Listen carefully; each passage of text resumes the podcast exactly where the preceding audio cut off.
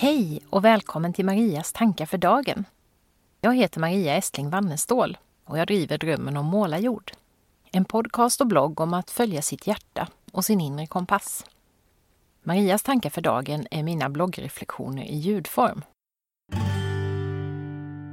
Lite drygt halvvägs genom såväl 2021 som mitt långa sommarlov, där jag varvar ledighet med jobbstunder, kände jag att det var läge att stanna upp ett tag, ta några djupa andetag och reflektera över görandet och varandet, bakåt och framåt. Ett litet halvtidsbokslut helt enkelt. Guldkorn och utmaningar från det som varit. Tankar och önskningar om det som komma ska. Så där som jag brukar göra vid varje årsskifte när jag utgår från Susanna Conways material Unravel your year och pratar om det med vännen Sara i våra årliga poddsamtal. Varför jag ville göra en sån avstämning så här mitt i sommaren vet jag inte. Men det kom bara till mig under en simtur i den ljumma Smålandssjön igår kväll. Jag har haft en fantastisk jobbperiod under vintern och våren. Skrivit klart min anhörigbok, som just nu är på korrekturläsning. Och haft flera andra roliga uppdrag, bland annat som samtalsledare och mentor. Jag har fått skriva intressanta artiklar, poddat en del, pysslat lite med nästa roman och kommit igång med omarbetningen av min webbkurs Den inre kompassen. Samtidigt har det varit ett riktigt tungt halvår på det privata planet med barn som inte mått bra och motgångar i odlandet som fått mig att nästan, men bara nästan, lägga ner mina självhushållar-wannabe-ambitioner.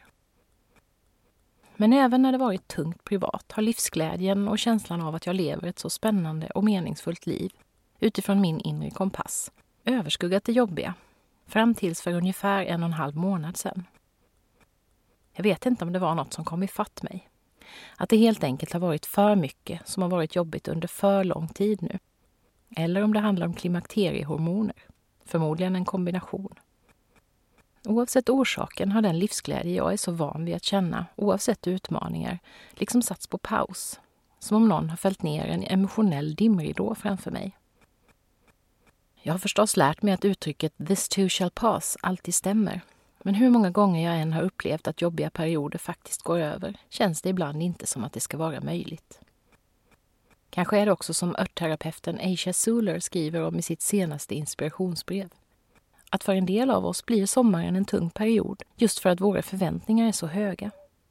I alla fall är det ofta just på somrarna jag fastnar i existentiella grubblerier, som jag har bloggat om tidigare, exempelvis i Hello Darkness My Old Friend och Sorgen i sommarnatten. Den här sommaren har grubblandet bland annat handlat om min etiska, moraliska kompass. Inte minst efter poddintervjun med minimalisten, veganen och klimataktivisten Gurgin Bakircioglu. Hur kan jag bli bättre på att leva mer i enlighet med just den kompassen? Lyssna gärna på eller läs en intressant essä om moral och personligt ansvar i förhållande till klimatkrisen ur serien Etiska dilemman från Sveriges Radio. Och när odlingarna inte ger den energi de brukar när regnet aldrig kommer, när mina barn har det tungt. Det gör förstås lika ont oavsett hur stora de är. Och när jag om och om igen fastnar i prioriteringsfrustration mellan 1. Den långa att göra-listan, vedklyvning, målning, trädgårdsjobb. 2. Min önskan om att umgås mycket med familjen. Och 3. Min längtan efter egna stunder. Ja, då har jag emellanåt svårt att njuta av sommaren, hur ljuvlig den än må vara. Men så hittar de tillbaka till mig, ett efter ett, verktygen jag behöver för att ta mig upp ur det existentiella ångestträsket. De där tre T'na som är så viktiga för mig. Tacksamhet, tålamod, tillit. Ledstjärnan för året, Den öppna handen, som med Björn Attic och Lindeblads egna ord påminner mig om lite mindre kontroll, lite mer tillit, lite mindre jag måste veta allt i förväg, lite mer kommer tid, kommer råd. Magin som uppstår när jag mediterar eller drar några kort att reflektera kring. Och så något alldeles nytt. Idén om att under september månad testa veganism fullt ut. Inte bara lite halvhjärtat här och där som hittills.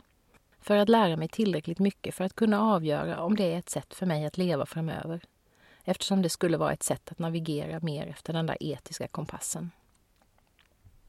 Och undan för undan lättar dimman och jag kan se klart igen. Tack livet för alla utmaningar du ger mig och för allt jag lär mig av dem.